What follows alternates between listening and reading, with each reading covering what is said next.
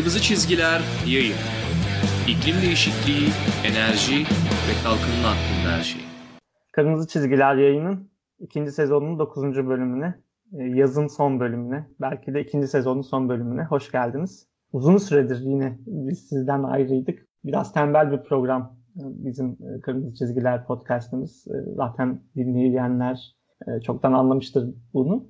Biz kendimiz tembellik yapmıyoruz aslında da şey olmuyor, nasip olmuyor e, kaydı e, bir araya gelip yapmak. Bugün ben İstanbul'dan Cem, İsveç'ten, Stockholm'dan Ethemcan beraber yapıyoruz yayını. Bir de konuğumuz olacak. Konuğumuzu size birazdan e, takdim ederiz. Ethemcan merhaba. Selam Cem. Ne haber? İyidir. Sen nasılsın? İyidir, iyi gidiyor. Neler yapıyorsun? Valla burada yaz sonuna doğru yeniden bir sıcak dalgası başladı. Stockholm yani İsveç bu tarz şeylere pek alışık değil. Şu anda aslında şimdi Türkiye'deki sıcaklıkları düşününce çok da anlamlı değil ama 26 derece ama nem çok nem. Sıcak altında. ya sıcak şeyi altında merak, duruyoruz. Şeyi merak ediyorum. Şimdi hani birkaç yıldır sıcak dalgası oluyor işte Stockholm'da, İsveç'te. Ne zaman adapte olacaksınız şehir olarak gelen sıcak dalgasına? Yani mesela camların açılmaya başlanması ne zaman olacak? Açılıyor mu artık camlar? Ya, ya biraz da o şeyle ilgili herhalde. Ön, yani işte bu İsveç biliyorsunuz tasarımda dünyada işte önde gelen ülkelerden bir tanesi. Çok gurur duyuyorlar bu tasarım şeyiyle. O tasarım meselesinin bir boyutu da bu akıllı binalar falan filan. Mesela benim çalıştığım ofisin bulunduğu ıı, bina akıllı bina.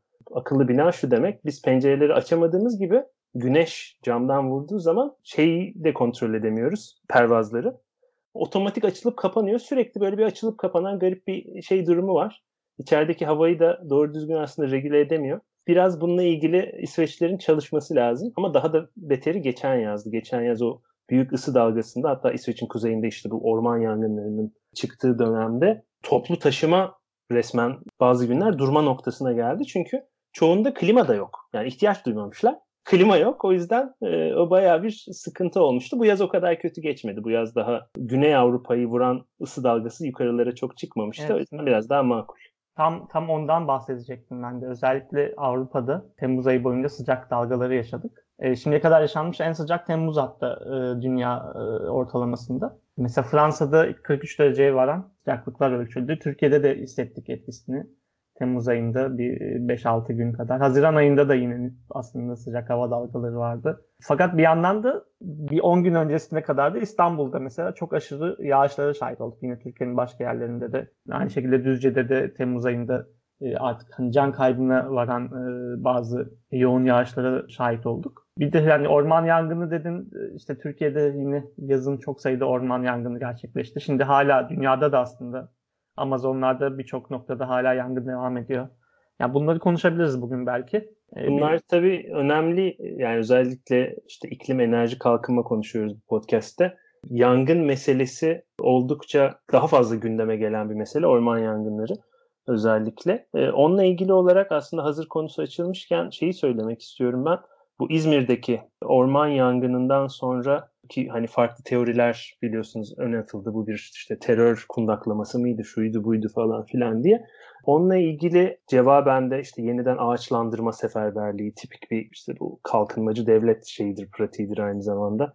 Ağaçlandırarak böyle kitlesel büyük bir şeyle aynı zamanda bir kimlik de oluşturur, çevreci bir kimlik. Özellikle yangın ekolojisi alanında çalışan e, bazı akademisyen arkadaşlar önemli uyarılar yaptılar. İklim değişikliğine uyumu dikkate alırken özellikle bu tarz yer bazlı, mekan e, özelindeki uyarıları çok ciddiye almak gerekir diye düşünüyorum. Örneğin e, işte bu yanan alanların özellikle Akdeniz ve bitki örtüsü taşıyan yerlerde Akdeniz'deki orman alanlarında yanan yerlerin acilen yeniden ağaçlandırılması değil de aslında e, oraların yangın ekolojisine uygun olarak sistemli bir şekilde korunarak o işte yangınla fırlayan kozalaklardan çıkan yine tohumların filizlenmesine imkan sağlayacak şekilde alan açarak e, kontrollü olarak yeniden restore edilmesi gerekiyor. Çünkü aslında iyilik yapalım derken yeniden bir bölgeyi ağaçlandıralım işte e, burayı şey yapalım derken daha da fazla zarar verme ihtimali var. İstanbul Üniversitesi'nden, Orman Fakültesi'nden, Bartın Üniversitesi'nden ormancı hocaların yayınladığı bir e, ufak bildiri vardı hatırlarsınız birkaç evet. gün önce. Ben bunun çok önemli olduğunu düşünüyorum. Özellikle iklim değişikliğine uyum ve ormancılık alanında daha da fazla konuşma ihtiyacımız var. Hatta muhtemelen e, birisini de e, programa e, konuk olarak alma ihtiyacımız var. Ben öyle kendimi çok yetkin hissetmiyorum bu alanda.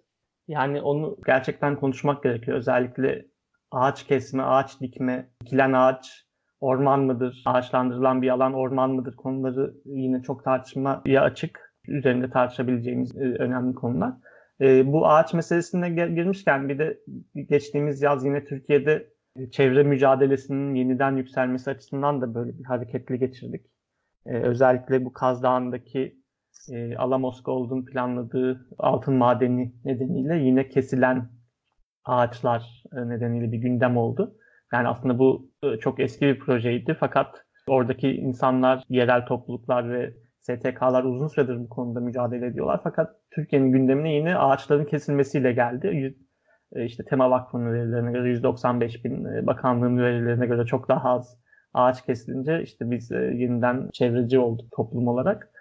E, bu aslında bir yandan da iyi oldu. Ülkenin dört bir yanındaki işte bu doğa alanını da başka mücadeleleri de yani göz, göz önüne serdi. İşte Munzur'daki dağın tamamen e, maden alanı ilan edilmesi, Ordu Hatsa'daki maden, e, altın madeni, e, Murat Dağı'nın tekrar işte madene açılma planları gündeme geldi. Bu tabii yine işte ağaç üzerinden yürüyen bir çevrecilik ne kadar faydalı oluyor genel çevre aktivizmine, hareketine tartışılır.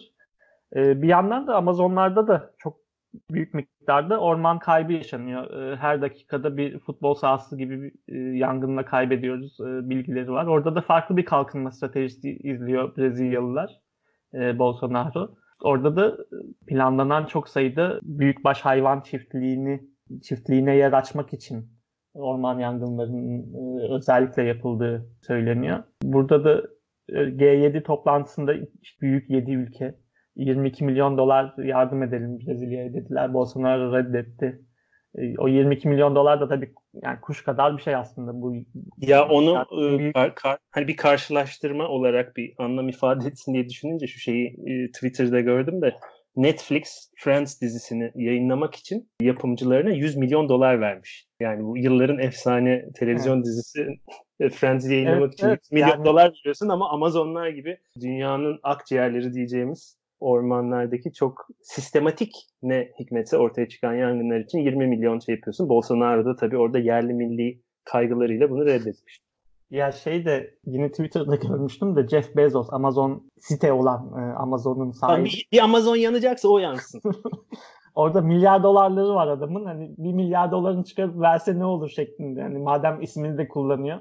Hani telif hakkı gibi de kullanılabilir sonuçta. Bu konuda da bir tartışma vardı. Yani işte insanlar bunu kullanarak zenginleşiyor. Birkaç yüz, yani bir yüz yıl sonra falan Amazon deyince sadece insanlar web sitesini anlayacaklar. Orman kalmayacak belki orada da diye bazı geyiklerde dönüyordu. E, yaz boyunca bunlar oluyor yakın zamanda özellikle. Bir de e, IPCC'nin son bir arazi kullanımı ile ilgili özel bir raporu yayınlandı. Orada da beklenen şekilde iklim değişikliğinin artık gıda güvenliğini çoktan etkilediği söyleniyor. Bazı enlem bölgelerinde özellikle düşük enlemlerde bazı mahsullerin verimi düşerken yüksek enlemlerde daha önce soğuk olan yerlerde yani bazı mahsullerin veriminin arttığını söylüyorlar ki bu aslında daha önceki IPCC raporlarında projeksiyonlarda görülen bir şeydi. Yani bu biliniyor daha önce beklenen bir şeydi ve bunun artık gerçekleştiğini söylüyor. Bunun dışında bir de arazi kullanımının veya iklim değişikliği nedeniyle e, arazi koşullarındaki değişikliklerin yani daha kurak geçen mevsimler nedeniyle çölleşmenin vesairenin küresel ve bölgesel iklimi etkilediğini de e, söylüyor rapor. Bugün belki konumuzda bu konuda biraz konuşuruz. O da bu konularda çalışıyor çünkü modelleme vesaire. O IPCC raporuyla ilgili yine önemli e, meselelerden bir tanesi de şu. İklim değişikliği ve arazi raporunun biliyorsunuz karar vericiler için özeti çıktı aslında. Bu 43 sayfalık bir metin. Asıl rapor, toplam rapor 1400 sayfalık böyle kocaman hacimli bir şey olacak. Ve yine çok ciddi bir uluslararası uzmanlıkla hazırlanmış. 52 ülkeden 107 uzman katılıyor. Türkiye'den de Murat Hoca, Murat Türkeş yazarlardan biri, baş yazarlarından bir tanesi bu raporun. Oldukça önemli konular gündeme getirdi ama benim takip edebildiğim kadarıyla herhalde en fazla tartışma yaratan bu iklim değişikliği ve arazi raporunun en fazla tartışma yaratan kısmı gıda sistemiyle ilgili olan kısmı. Özellikle et tüketimi tüketiminin çok ciddi şekilde azaltılması yönünde bazı emareler var. Çünkü özellikle kırmızı et tüketiminin çok yoğun miktarda arazi ve kaynak yoğun bir üretim biçimi olmasından ötürü özellikle yine arazi bazlı azaltım yöntemlerinden önemli bir şey olarak bir küresel toplum olarak yeme içme e, biçimimizi, gıda üretim biçimimizi hızla değiştirmemiz, dönüştürmemiz gerekiyor ki arazi ekosistemleri hızla sera gazı e, yutak özelliklerini arttırsınlar, kazansınlar bazı yerlerde. Evet, bu Amazonlardaki e, mesele de aslında bununla ilişkili daha önce de dediğim gibi. Oradaki büyükbaş hayvan çiftliklerine yer açmak için, et üretimi için. Diğer taraftan soya da var tabii aslında. Hani bir taraftan hayvan şey yapıyoruz ama Brezilya dediğimiz zaman soya e, yani işte ben veganım ama Brezilya'dan gelen soya yiyorum dediğiniz ya zaman ama işte şey çok aslında şey olmuyor. Dünyadaki mısırın ve soyanın büyük bir kısmı şu anda büyükbaş hayvanları beslemek için. Büyükbaş ve aslında et üretimi, küçük başları evet. da e, beslemek için üretiliyor bir yandan. Böyle bir monokültürün de aslında iklim üzerinde çok kötü etkileri var. E, yani yazın şimdi bakıyorum da hiç iyi bir şey olmamış gibi görünüyor ama aslında iyi bir şey de oldu. Çok güzel bir de haber oldu. Ekin doğdu. Değil mi? Evet, evet, evet. Bizim e, oğlanlar şeyi takip ediyorlar. IPCC döngüsünü mü takip ediyorlar nedir? ee, Çınar, Çınar da bir önceki 5. rapordan hemen sonra doğmuştu. Şimdi tabii 6. rapor gelecek. Ee, onu bekliyoruz ama bir de e, arada e, buzul raporu var. Eylül'de çıkacak yine IPCC'nin. Ama dediğin gibi güzel bir e, haberimiz var. Ha bir taraftan e, bu bizim podcast'i dinleyen Maltuzyen arkadaşlar için belki şey dünya nüfusu artmaya devam ediyor bu şekilde. Ama buna kontrollü ebeveynlikle e, veya işte Joan Martinez Alier'in tabiriyle bu neo-Maltuzyen anarşist 20. yüzyılın başındaki anarşist neo-Maltuzyen kadın hareketini söylediği şekilde göbek greviyle karşı e, konulabilir mi? Bunu da konuşuruz ayrıca bir programda. Şimdi konuğumuza geçelim, konuğumuza geçelim istersen. E, bugünkü konuğumuz e, çok uzun süredir aslında yayını almak istediğimiz bir arkadaşımız. Ama herkes çeşitli badirelerden geçti ve biz de bir türlü kendimizi toparlayamadık. Ama bugün hepimizin zamanı denk geldi. O yüzden de aşırı mutluyuz. Bugün Oslo Üniversitesi'nden Doktor Yeliz Yılmaz'ı konuk edeceğiz. Yeliz doktorasını İstanbul Teknik Üniversitesi Avrasya Yer Bilimleri Enstitüsü'nden aldı e, bu sene içerisinde ve özellikle hem aşırı hava olayları, e, iklim değişikliğinin önemli etkilerinden olan aşırı e, hava olayları bunlarla ilgili çalışmalar hem kar örtüsünün azalması özellikle Mezopotamya'daki bir Fırat Dicle havzasındaki çalışmaları hem de arazi kullanımı ve hidroklimatik etkileriyle ilgili çalışmaları var Yeliz'in. Yakın zamanda da doktorasını bitirdikten sonra Oslo'ya geçti ve Oslo'da jeobilimler bölümünde e, şimdi Yeliz'i konuk edeceğiz. Yeliz hoş geldin. Hoş bulduk. Hoş geldin. Hoş bulduk. Böyle bir giriş yaptık ama seni tam tanıtabildik mi bilmiyorum. Çok Sen da aslında güzel başka şeyler de yapıyorsun çünkü bir matematik arka planından gelip oradan yer bilim, yer sistem bilimlerine uzanan bir e, kariyerim var. Kısaca bize Oslo'da ne yapıyorsun onu bir anlatır mısın? Öyle başlayalım. Oslo'dan başlayalım o zaman. Evet. Açıkçası doktora sonrası araştırmacı olarak çalışıyorum şu anda Oslo Üniversitesi'nde. Yeni başladım sayılır o yüzden araştırmamın başındayım. Daha çok özetlediğin gibi arazi örtüsü ve atmosfer arasındaki etkileşim üzerine çalışmam var daha önce. Tabii ki sıcak iklimler için çalışmıştım. Şimdi burada daha çok soğuk iklim üzerinde çalışacağım. Genellemek istersek su bütçesi ve enerji bütçesi üzerindeki değişiklikleri İskandinav Yarımadası'nda ve Arktik bölgede daha odaklanarak çalışacağım. Yine modelleme üzerine olacak çalışmalarım. Çok kısaca belki dinleyenlerden bilmeyen olabilir diye su bütçesi, enerji bütçesi derken neyi kastediyoruz? Onu bir açabilir misin? Çok güzel bir soru sordun. Su bütçesi dediğimiz şey e, gelen yağış, buharlaşan su miktarı, yüzeydeki akış, ve hani bu, bu bunlar her birisi akış. Şimdi burada ders veriyor gibi hissettim kendimi ama. Yok yok rahat ol sorun yok. Ya suyun bileşenlerin gelen giden hesap yapıyorsunuz. Ortada ne varsa o sizin e, depoladığınız su oluyor aslında. O yüzden kullanılabilir taze su miktarı diyebiliriz. Bu özellikle Fırat Dicle, yukarı Fırat Dicle Havzası çalışmanızda anladığım kadarıyla bulgularınızdan bir tanesi bu bahsettiğin su bütçesinin özellikle e, sulamalı tarımla birlikte, sulamalı tarımın yaygınlaşmasıyla birlikte e, değişmesi üzerine. Orada yani özellikle bu havza için çünkü biliyorsun hem Türkiye için çok önemli hem havzanın alt kısımlarında yer alan Suriye, Irak için çok önemli. Buradaki belki bulgularından kısaca bahsetmek ister misin? Bahsedeyim hemen.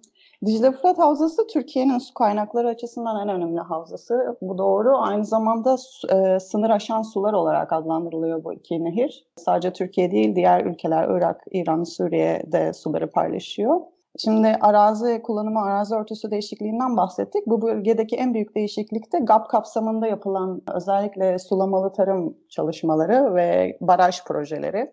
Şimdiye kadar planlanan miktarlar çok büyük miktarlar ve sulama projelerinin %30'u tamamlanmış durumda. Bizim yapmaya çalıştığımız araştırmada bu model dediğimiz e, numerik modelleri yani yazılımları kullanarak günümüzdeki iklim koşullarına ve gelecekteki iklim koşullarına dair senaryolar üreterek eğer bu sulama projelerinin hepsi tamamlanırsa, tamamlanmazsa ne olur gibi bir hesap kitap yaptık. Sonuç çok hoş görünmüyor diyelim. Çünkü şöyle ben sulama projelerinin Türkiye kısmından birazcık bahsedeyim. Bölgede biliyorsunuz GAP kapsamında Keban ve Atatürk barajları inşa edildi. Barajlarda tutulan su ile Harran Ovası'ndan başlanmak üzere bölgede sulama projeleri yapıldı ve ta- tarım ürünleri elde edildi. Ee, hala da edilmeye devam ediyor. Fakat bölge normalde GAP bölgesi kurak bir bölge bu barajlarda tutulan sular aslında yukarı Fırat Havzası dediğimiz bölgeden geliyor. Yani eriyen kardan sular geliyor ve barajda tutuluyor sonra sulama yapılıyor. Yani yukarı, havzanın yukarısında tutulan suyun miktarı yapılacak sulama için çok önemli. Tabii bir de havzanın alt kısmı dediğimiz diğer ülkeler var. Çünkü Türkiye kaynak ülkesi olarak aşağıdaki ülkelerle su paylaşmak zorunda. O yüzden bu arazi kullanımı olsun, su bütçesi olsun, diğer ülkelerle ilişkiler, barajlar hepsi açıkçası çok boyutlu bir problem. Biz de bunun üzerine çalışmalarımızı yaptık. Sonuçlar çok kısaca şöyle ki günümüzde bu %30'u tamamlanan sulama projeleriyle ucu ucuna yukarı havzanın yukarısında tutulan e, sular ucu ucuna yetiyor açıkçası sulamaya e, hani yüz yüze aldığımız bilgilere göre de zaten bundan sorumlu olan kurumlar farkında sulama projeleri azalmış durumda bir miktar. Gelecek iklim koşulları altında bu ne demek? Isınacak hava, daha az yağış ya da düzensiz yağış rejimi karşısında bu sulamaları bile yapamayabiliriz anlamına geliyor. Bırakın tam- tamamlamayı. Yani tamamladığımız e, projeksiyonlara baktığımızda bu simülasyon sonuçlarında açıkçası çok mevcut durumda sulamaya devam edilirse mevcut şekillerde hı hı. E, sal- salma sulamayı kastediyorum. Bizde hı. o kadar su yok. Evet. Ya bu aslında herhalde Türkiye'de hem tarım alanında çalışanların hem iklim değişikliği alanında çalışanların çok sıklıkla gündemine gelen bir mesele. Hatta aslında demin söylediğin e, sınır aşan sular için uluslararası ilişkiler akademisyenlerinin veya diplomatların bile sık gündemine gelen bir şey. Hani Türkiye su zengini bir ülke mi, su fakir bir ülke mi gibi böyle bir şey vardır. Hani evet işte e, menbaında oturuyor e, suyun özellikle büyük bu sınır aşan e, nehirlerin ama diğer taraftan da dediğin gibi aslında Türkiye çok çok da e, su zengini olan bir ülke değil galiba. Değil, kesinlikle değil. Hatta su fakiri olmaya aday bir ülke. Yine çeşitli e, projeksiyonlara bağlı olarak. Evet. İşin kötü yanı e, bahsettiğin üzere başka bir çalışma daha yaptık. Çünkü bizim suyumuzun kaynağı o bölgede tutulan karlar, yüksek dağlardaki karlar. Çünkü bu dağlar su kulesi dediğimiz doğal su rezervi görevi görüyor. Yani ne kadar uzun orada süre karınız varsa o kadar kafanız rahat demek. Çünkü Hı-hı. mevcut suyunuz orada. Fakat kar süre, karın erime sürelerinde değişiklikler var. Daha erken erime oluyor. Çünkü sıcak hava dalgaları var. Hı-hı. Yine ona dair biz de gözlem ar- arıyorduk. Bu hani bunu gözlemleyebilir miyiz derken yap- yaptığımız bir başka çalışma oldu açıkçası doktora projeme et, ek olarak. Hı-hı. Uydu verilerine baktık. Çünkü o kadar kolay değil karı ölçmek. Uydu verilerini e, analiz ederek baktık gördük ki 18 yıllık bir veriye baktığımızda çok hoş olmayan bir resim var ve eğilim karın e, eğilimine baktığımızda maalesef karın yerde kalma süresi çok daha azalıyor. Hı hı. Ve yine bir hesap kitap yaptığımızda 40-60 yıl sonra bölgede kar kalmayabilir gibi hı hı. E, hatta su kulelerimiz çok da su tutamıyor gibi bir mesaj vermeye çalıştık yakın tarihte. Biraz pesimistik bir evet. Genel, genel programdaki konuşmalarımız genelde böyle hafif Evet. sessizliklerle bitiyor. Şey, maalesef ki evet ama yani de her zaman adaptasyon politikaları geliştirilebilir. Te- çeşitli çalışmalar yapılabilir. Suyun verimli kullanımı üzerine çalışmalar yapılabilir. Biz bunu öneriyoruz. Hı hı. Ben buradan bağlayayım çünkü her Evet. seferinde bu sor- soruyu e, peki ne yapabiliriz? Sulamayı mı bırakalım? Yemek mi Evet. yemeyelim? Ne olacak bizim e, tarım ürünlerine diye cevap alıyorum. Bizim öngörebildiğimiz yine tabii ki model kullanarak simüle edebildiğimiz bir şey var. Eğer bu vahşi sulama dediğimiz salma sulama tekniklerinden vazgeçilip daha etkin yöntemler, damla sulama vesaire gibi bölgenin yapısına uygun çalışmalar yapılırsa, yenileme çalışmaları, belki suyumuzu daha dikkatli kullanabiliriz. Yani bu buharlaşmadan kaynaklı en azından su miktarını azaltabiliriz ve tasarruf yapabiliriz Hı hı. Bu şeye e, benim şey konusu ilgimi çekti. Su kuleleri ve dağlardaki karlar, buzullarla ilgili herhalde e, çalışıyorsun da bu dünyada hani az önce şeyde de başlangıçta da Ethem bahsetti e, buzul raporu gelecek IPCC'den. E, dünyada da bu konuda herhalde pek durum iç açıcı değil e, diye tahmin ediyorum. Özellikle Grönland'da çok bu sıcak hava dalgası sırasında çok miktarda buzulun eridiği haberi çıkmıştı böyle e, nehir gibi akan erimiş sular vardı Grönland'da fotoğraflarda. E, bu şu anda sadece bizim ülkemizin tek sorunu değil herhalde. Bütün dünyadaki sorunlardan biri diye tahmin ediyorum değil mi? Öyle ama eşit olarak dünyanın her yerinde su kaybı ya da buzul kaybı gerçekleşmiyor. En büyük gerçekleşen yerlerden bir tanesi Arktik bölge, buzul kaybı anlamında. Bahsettiğin gibi zaten bu yaz gerçekleşen Grönland'daki erime miktarı bütün e, bilim insanları dahil herkesi çok şaşırttı. E, tabii ki bunlar simüle ediliyor ama bununla daha kısa sürede hani yüzyılın ortasına göre doğru simüle ettiğiniz sonuçları günümüzde görmek gerçekten üzücü. Yani Grönland önemli bir bölge. O da buzul e, açıkçası kaynağı. Ama bu e, tabii bu durumdan faydalanmak isteyen insanlar var. Buzulların yok olması, oradaki toprağın ortaya çıkması ya da e, fosil yakıtların or- kayna- potansiyel kaynakların ortaya çıkması tabii ki politik değişik politik yaklaşımların da gerçekleşmesine yol açıyor. Ta ki duydunuz zaten Trump da teklif etti Danimarka'ya Ka- kaça, ka- kaça bırakırsınız? diye. Aynen kaça bırakırsınız diyor. Size 100-200 milyon verelim bırakın diyor. Yani böyle e, diyaloglara şahit oluyoruz. Biraz şakayla karışık işte bir Photoshop fotoğraf paylaşmıştı Twitter'ında da Trump işte merak etmeyin Grönland'da böyle bir şey yapmayacağım diye çok çirkin bir kule dikmişlerdi e, Grönland'da ama yani yine de genel olarak işte bu buzulların veya buz kütlesinin yine hani deniz üstü buzların da erimesinin böyle bir ekonomik fırsata çevirme şeyi var nedense bu kapitalist insanlarda. Yani yine Kuzey Buz Denizi'nin de erimesi ha ne güzel yeni ticaret yolları açıldı diye çerçevelenip sunuluyor. İşte daha güzel ekonomik faydaları olacak diye sunuluyor. Bu aslında çok büyük ya özellikle karadaki buzullar çok büyük sorun aslında erimesi ve yok olması. Yani orada sanıyorum ki Arktik'teki yani Grönland'daki ve Antarktik'teki buzullar bir yandan da dünyanın tatlı su kaynakları herhalde. Yani en çok tatlı su Antarktika'da gibi bir şey hatırlıyorum. Hala sallamıyorsam ama Hazır sen bunu söylemişken şeyi de hatırlatayım. Bir 10 gün önce kadar e, İzlanda'da e, yine sonuçta e, benzer bir bölgede 700 yıllık bir e, buzul, Okyokul buzulu e, ortadan kalktı ve resmen e, bir cenaze töreni düzenlediler. İzlanda Başbakanı, Çevre Bakanı ve iklim adaleti konusunda oldukça aktif olan İrlanda'nın eski Cumhurbaşkanı Mary Robinson'ın da katıldığı bir törenle bu ortadan kalkan ok e, Okyokul e, buzulu için İzlanda'da ilk bu statüsünü kaybeden buzul diye bir anıt yaptılar. Oraya bir e, şey bıraktılar. Aslında önemli bir mesele tabii ki. Bu hani böyle de, burada bir sembolizm var. 415 ppm'de atmosferik konsantrasyonlardayken bunu kaybediyoruz ve çok daha ileri doğru gittiğimizde işte Grönland'ından, İzlanda'sından, Kuzey Kutbu'nda daha tundrasından, Rusya'nın kuzeyinde, e, Sibirya'daki buzulların altında ciddi metan yatakları da var tabii ki. Bir de işin o boyutu var. Bunlara bir gittiğimiz zaman da Türkiye'deki dağlardakileri de kaybediyormuşuz. Yani aslında öyle Aynen sadece o kadar uzaklarda değil. Tabii Himalayalara ve şeye gitmeye, Patagonya'ya gitmeye ihtiyacımız yok. Hani bunun belki de e, etkilerinin çok lineer olmayabileceğini, lineer olmayacağını hatta daha net şekilde ifade etmek lazım. Çoğu zaman bence biz de burada çok aslında süper bir iş yapmıyoruz. Belki podcast'te bazen çok jargon konuşuyoruz vesaire ama çok daha yalın bir dille halka anlatmak gerekir diye düşünüyorum.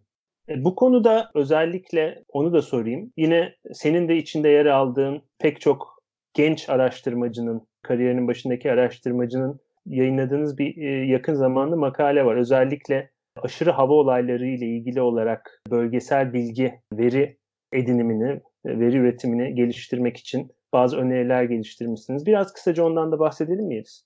Evet bahsedelim. Bu hani e, uç uç değer diyoruz bu Türkçesiyle. Uç hava olayları sadece geleceğin bir problemi değil, günümüzün de problemi. E, fakat bunu hani gözlemleme anlamında teknik anlamda desteğe ihtiyacımız var. Gerçekten uydu verileri bu konuda çok yardımcı. Çünkü her yerde eşit olarak istasyonlar yok bu meteorolojik istasyonlar. Sonuçta iklim değişikliği iddiasında bulunuyorsanız bunu da gözlemliyor olmanız lazım değil mi? Şeklinde bir argümandan çıktık.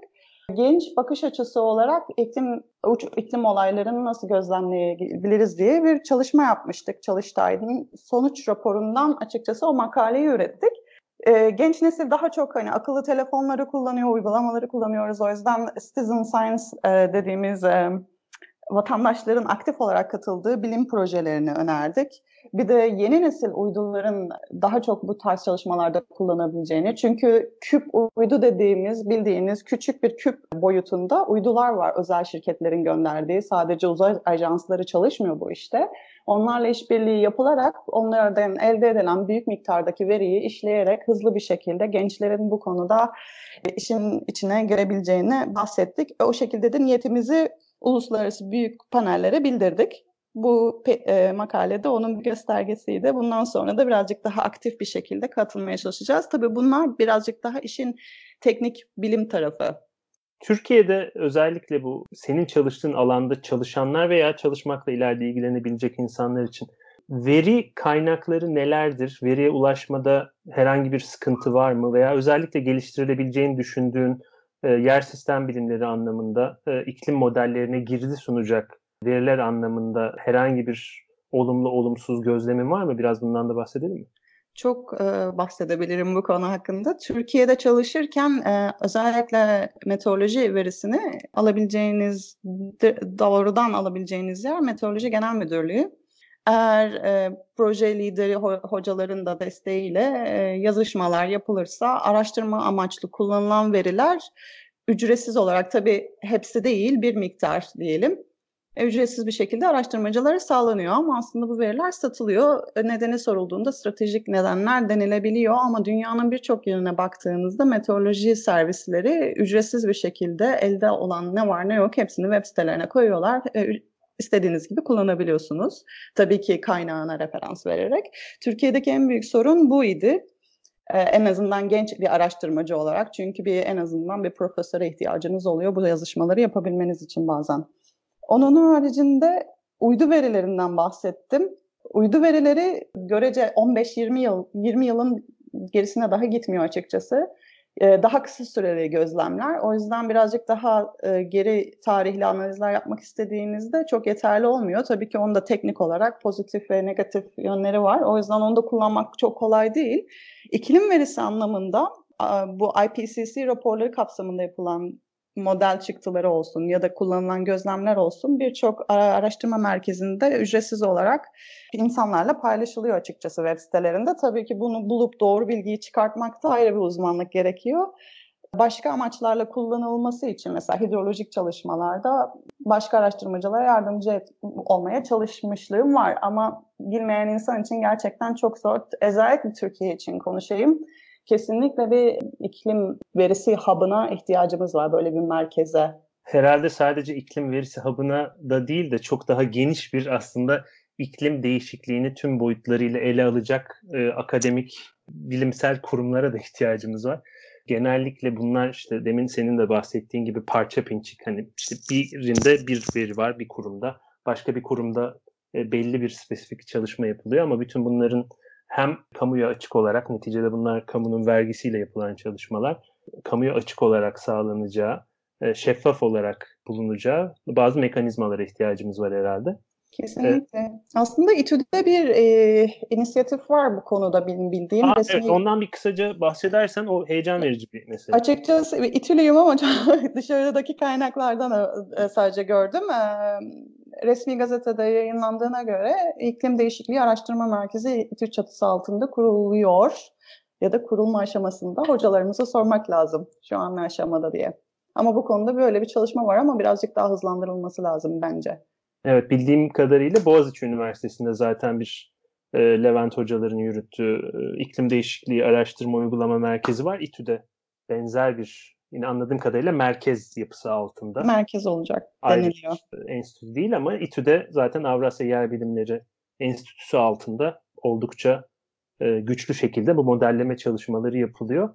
Aynı ee, şekilde meteoroloji Türkiye, bölümünde de. Doğru, meteoroloji bölümünde de. Herhalde önemli meselelerden bir tanesi e, Türkiye'de belli bir teknik ekspertiz var ama e, özellikle yine e, bizim bu programda da çok fazla dikkat çektiğimiz gibi sosyal bilimler alanında çok fazla dikkate alınmıyor. Alındığı zaman çok yüzeysel kalınıyor. İşin daha teknik modelleme boyutunda olan araştırmacılar sosyal bilimleri yeterince ciddiye almıyorlar veya teknik bilginin yeterli olduğunu düşünüyorlar bazen.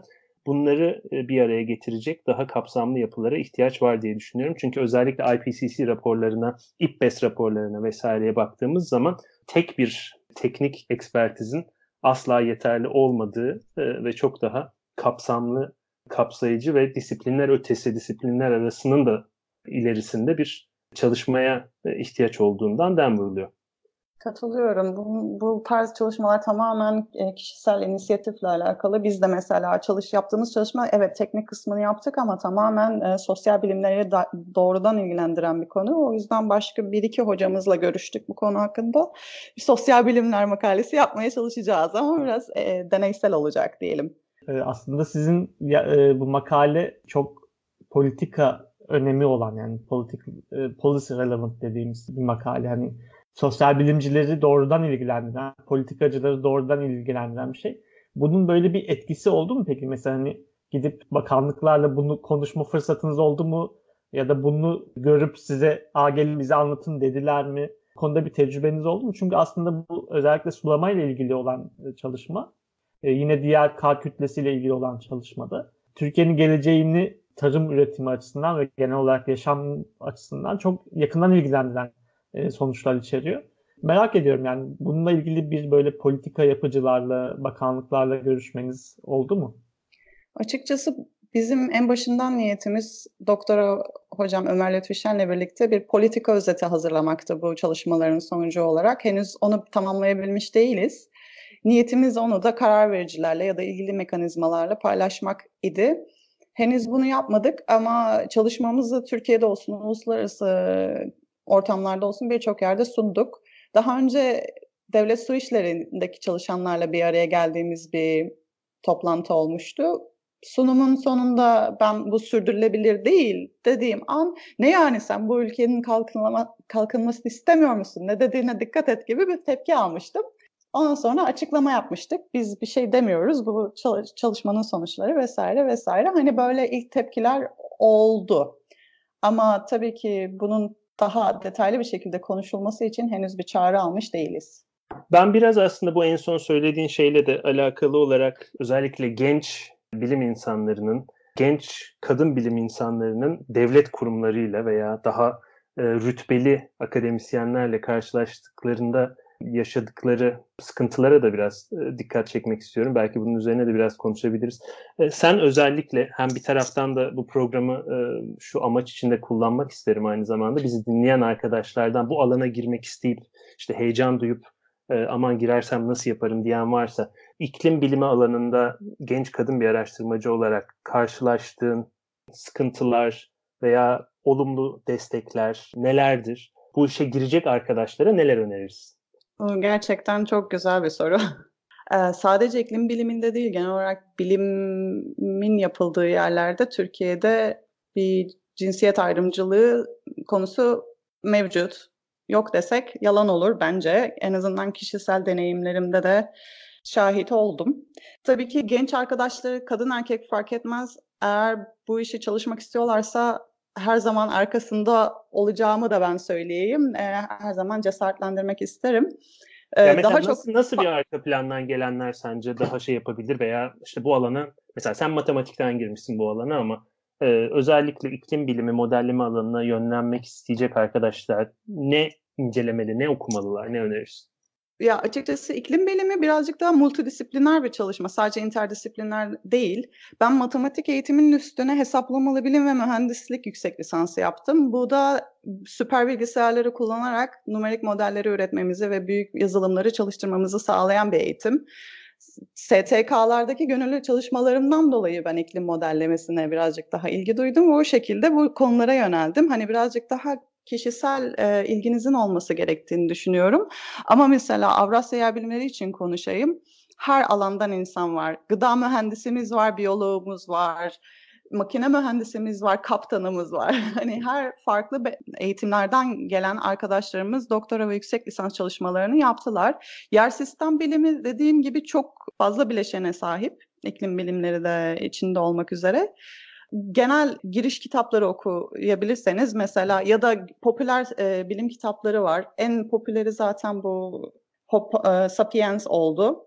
Hani çünkü geçmişten günümüze böyle evrimsel süreçten ta günümüze kadar gelen böyle bütün e, yer sistem biliminin bileşenlerini bir araya getirerek yazdığı bir popüler bilim kitabı oldu. Onu okur, okumaları bir genel fikir verebilir ama tabii ki akademik konularda da giriş kitaplarını tavsiye ederim. Introduction to the Earth System Science. Ben bu arada demin ya. kusura bakma araya girdim ama şu şey meselesini Cem bir sorsun da e, yine genç araştırmacıların çektiği sıkıntılar meselesine bir geri dönelim isterim. Oy oy oy. Şey...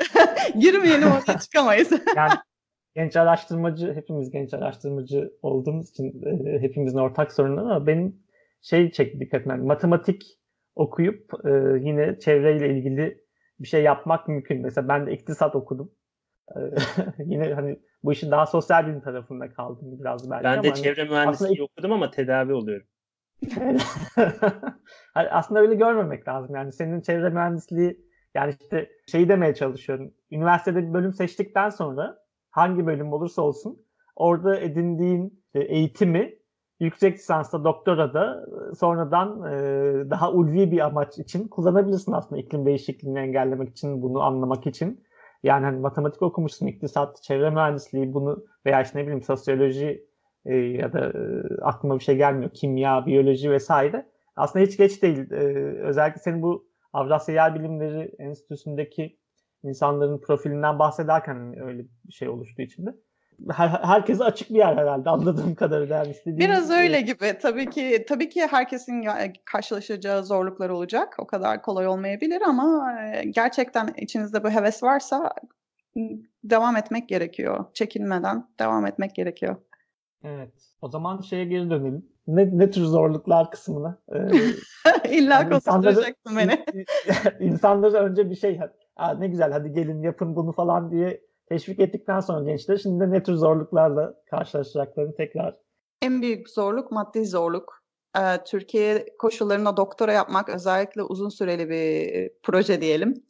Hayatınızın e, önemli bir bölümünde, üretken olduğunuz bir bölümünde parasız kalma olasılığınız hayli yüksek. O yüzden birazcık dikkatli olmak gerekiyor. Tabii ki şu an açıkçası ben mezun yeni oldum ama son dönemlerde teşvikler var. TÜBİTAK'tan ya da üniversitelerden gelen teşvikler var. Mesela ben doktoramın son yılında Amerika'ya bir yıllığına araştırmaya gittim TÜBİTAK desteğiyle.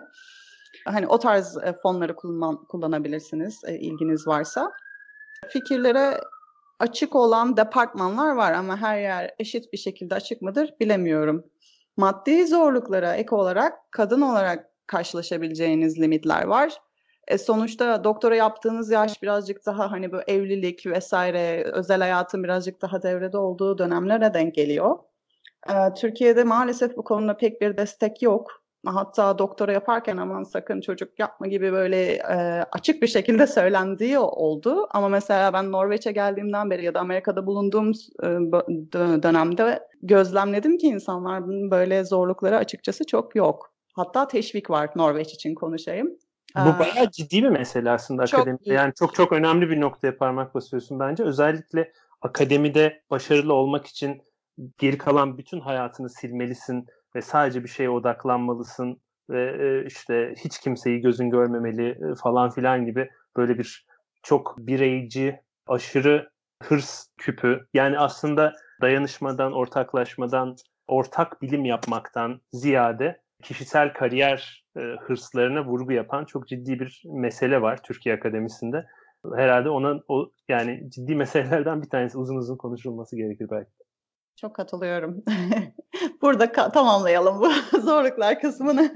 Zorluklar, zorluklar. Cesa- Aynen cesaretle. Zorluklar değil e, ama e, senin gittiğin yolu yine takip etmek isteyenler için Oslo Üniversitesi'ne nasıl gittin veya bu alana e, yine doktora sonrasında iş imkanları anlamında Türkiye'de e, kısıtlı kurum var. E, hani çalışabilecekleri ama tahmin ediyorum senin gibi bir doktora yapan birisi işte meteorolojide çalışabilir. E, bazı devlet kurumlarında çalışabilir. İmkanlar nelerdir aşağı yukarı? Biraz bundan da bahsedelim mi?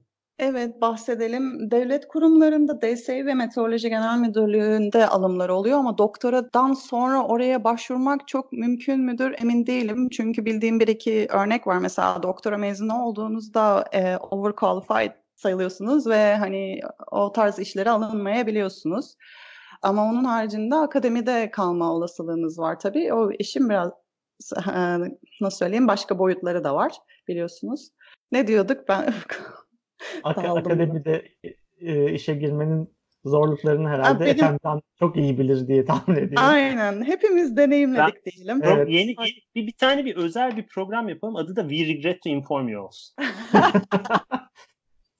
Anlaştık. Nasıl geldiğimi bahsedeyim, oradan bahsediyordum.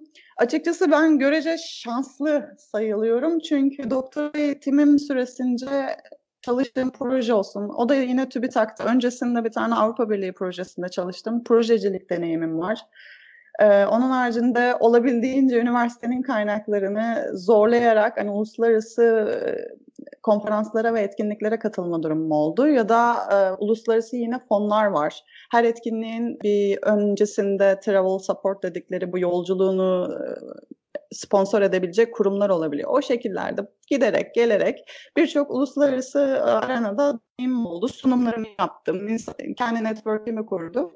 Oslo Üniversitesi'nde açıkladığım bu grubu e, ilanlarında dedim ki beni tavsiye Tamam beni tarif ediyorlar ama dedim ki şans yok muhtemelen çünkü daha mezun değildim.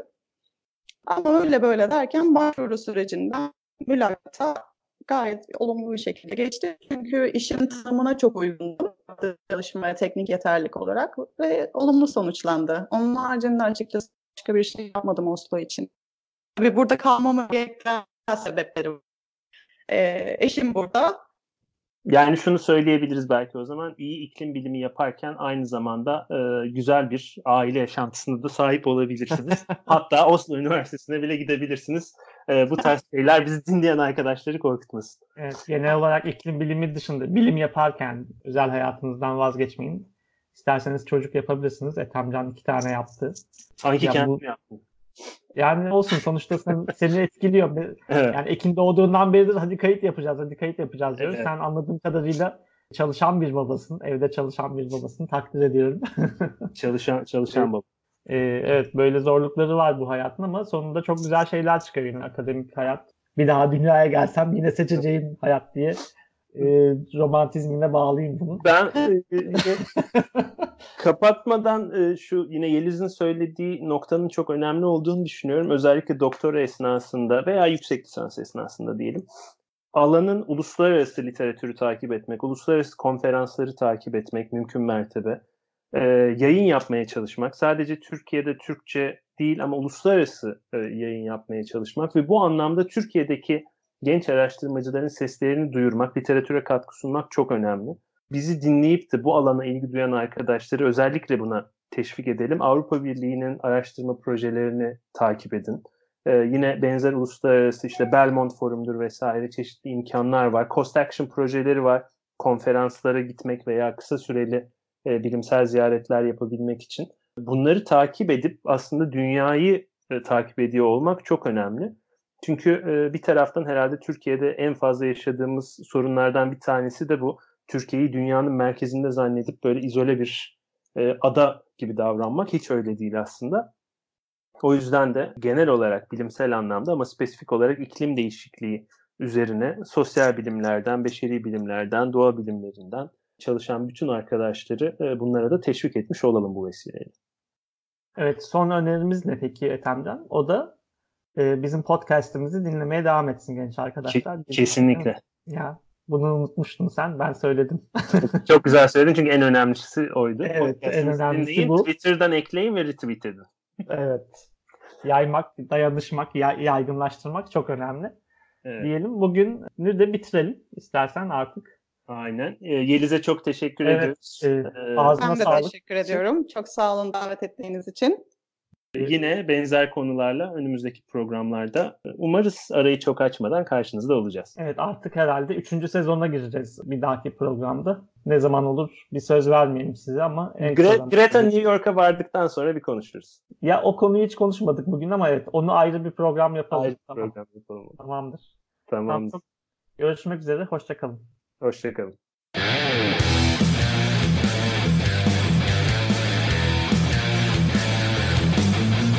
Kırmızı çizgiler yayın. İklim değişikliği, enerji ve kalkınma hakkında her şey.